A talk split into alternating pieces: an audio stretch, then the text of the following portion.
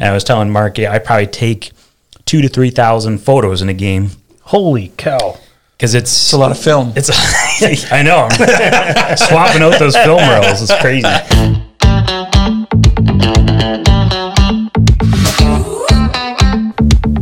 This is the Buffalo Community Podcast, all about the greatest small town in the USA, the people in it, and how it all works together. Here are your hosts, Tyler Reese and Mark Benzer.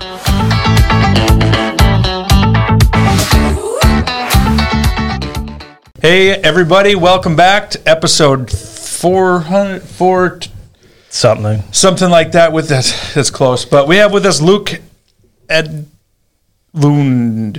Luke Edlund. Well, all the high schoolers call me Ed Lund. Ed, Edlund. Ed Lund. yeah. Ed. Hey, Eddie. Gotcha. So, familiar face, Luke Edlund, uh, producer of the Buffalo Community Podcast. Uh, you see a lot of his work on Facebook with sports photography, and um, we thought let's let's have Luke on as a guest because I think a lot of people really like what Luke is doing. So, tell us who you are a little bit, where you're from, if you if people haven't seen earlier episodes. Sure, yeah. I mean, this is actually my second time on because you guys had me on before As a- I started as a- as a producing. guest. Yeah, Yes, as a guest. right. Yeah. I will tell the story on how we met. Sure. Later Yeah, on after Okay. we're done Okay. here, so. Yeah, so a little bit about uh, me, how I came to Buffalo. We, um, my wife and I went to Crown College in St. Bonnie. Crown. C R O N. That's right. Oh, D- W N. Yeah, not not Clown College, Crown College. Yeah. Um, you know, despite what some people might say. um, but yeah, we, so we went to Crown College and uh, we met there, uh, got married, and we were looking for a place to kind of settle down in. Um, since we were both from up north, didn't really want to go back up north. Uh, wanted to stick around the cities area, um, and we would always drive through Buffalo on our way to um, Crown. So we you know hop on 25 off 94 and just you know go north or go south till we hit Crown. Um, and we would always kind of come through here and, and drive past uh, Buffalo Lake, which I later, later on learned is the the less desirable lake in town. Pretty Um, to look at, though. It is pretty to look at. And that's what we kind of just fell in love with. We would drive by, um, you know, the road that's being constructed on right now, and we just fell in love. Okay, this is like kind of a sweet spot. You know, you're close enough to the cities to do something. Go to a Vikings game. Go to a Twins game.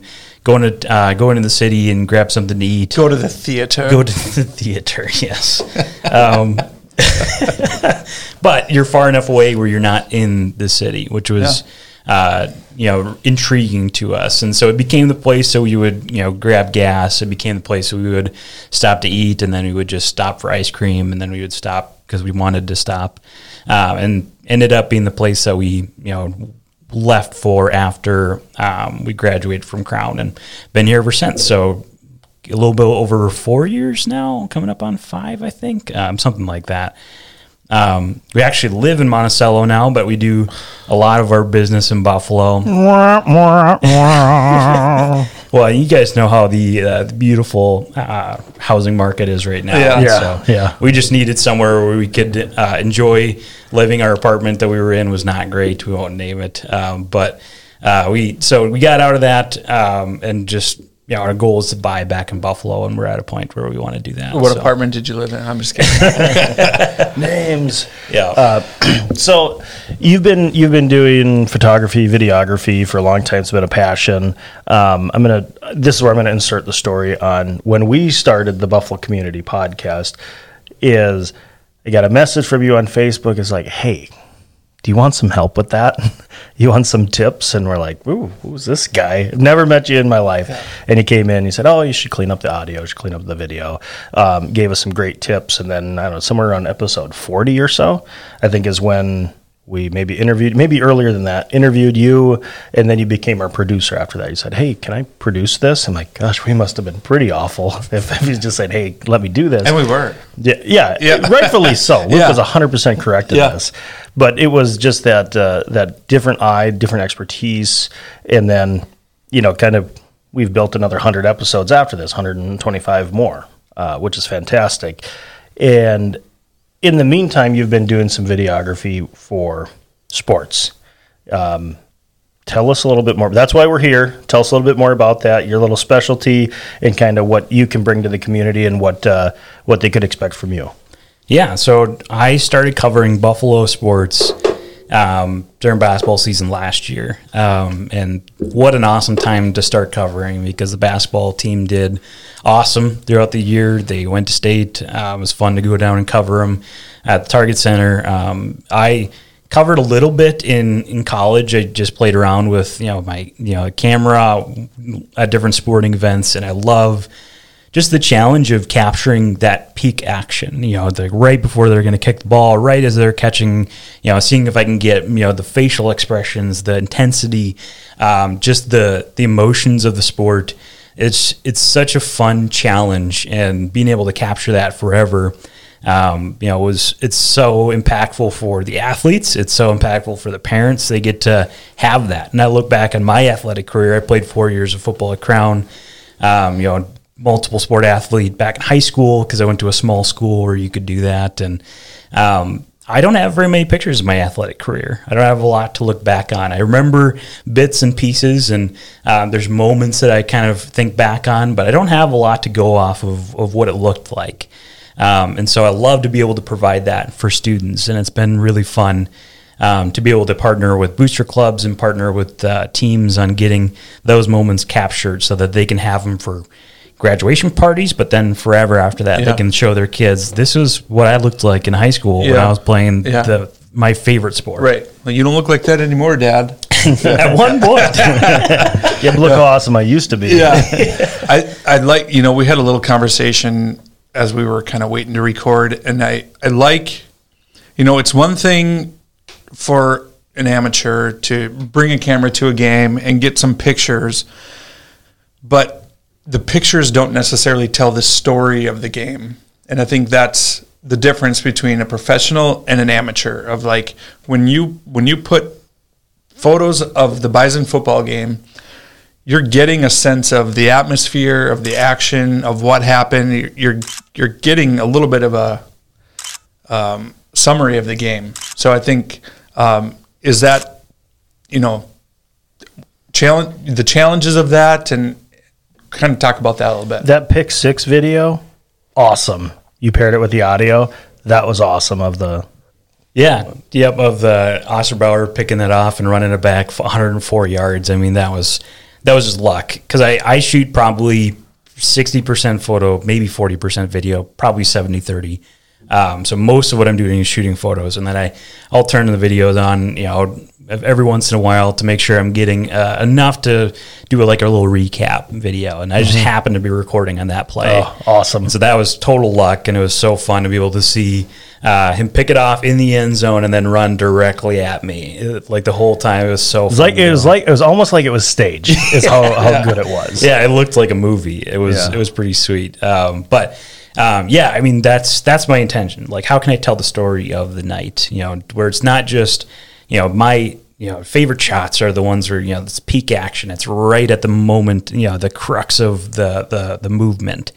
Um, but also, you know, what about the crowd? What about the student section? What about um, you know the the the halftime show or the the moments before um, the last game I covered uh, Eastview was their uh, coaches versus cancer night, uh, and I got to capture you know some students holding up um, papers of uh, people they had either lost to cancer or were fighting cancer that meant a lot to them, and you saw the emotion in their faces, and so you're telling the whole picture of the game.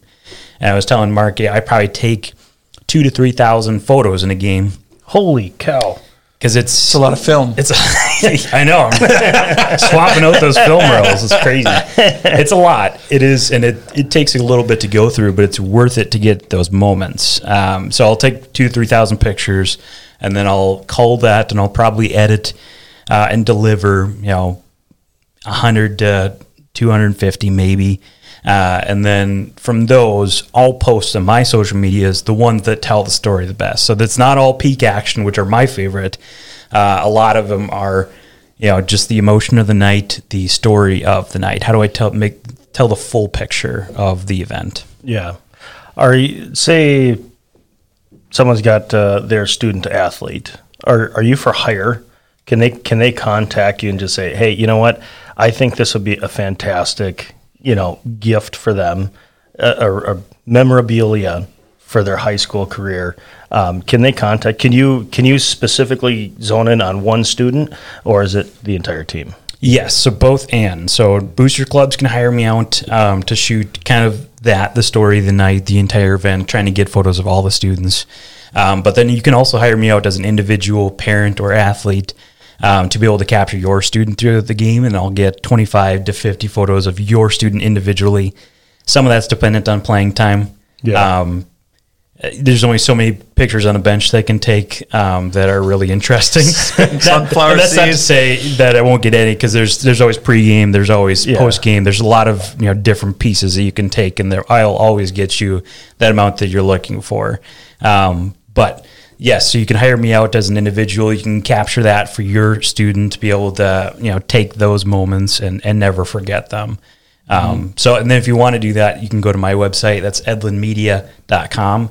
And then there's a booking page So you can just look through my schedule and then see if that's you know that game day is available and book me out straight from there.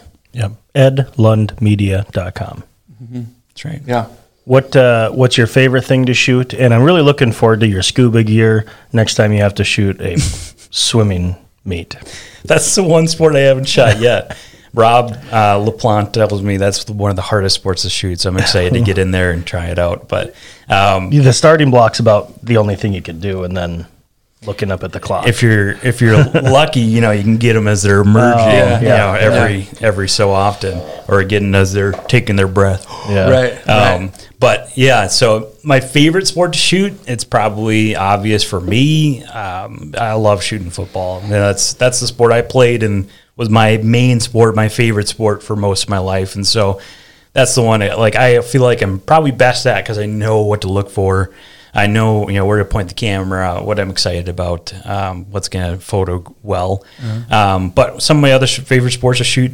One sport that I had no experience with outside of this year was uh, lacrosse, and I had you know barely even heard of the sport outside of like you know those rich schools that play lacrosse.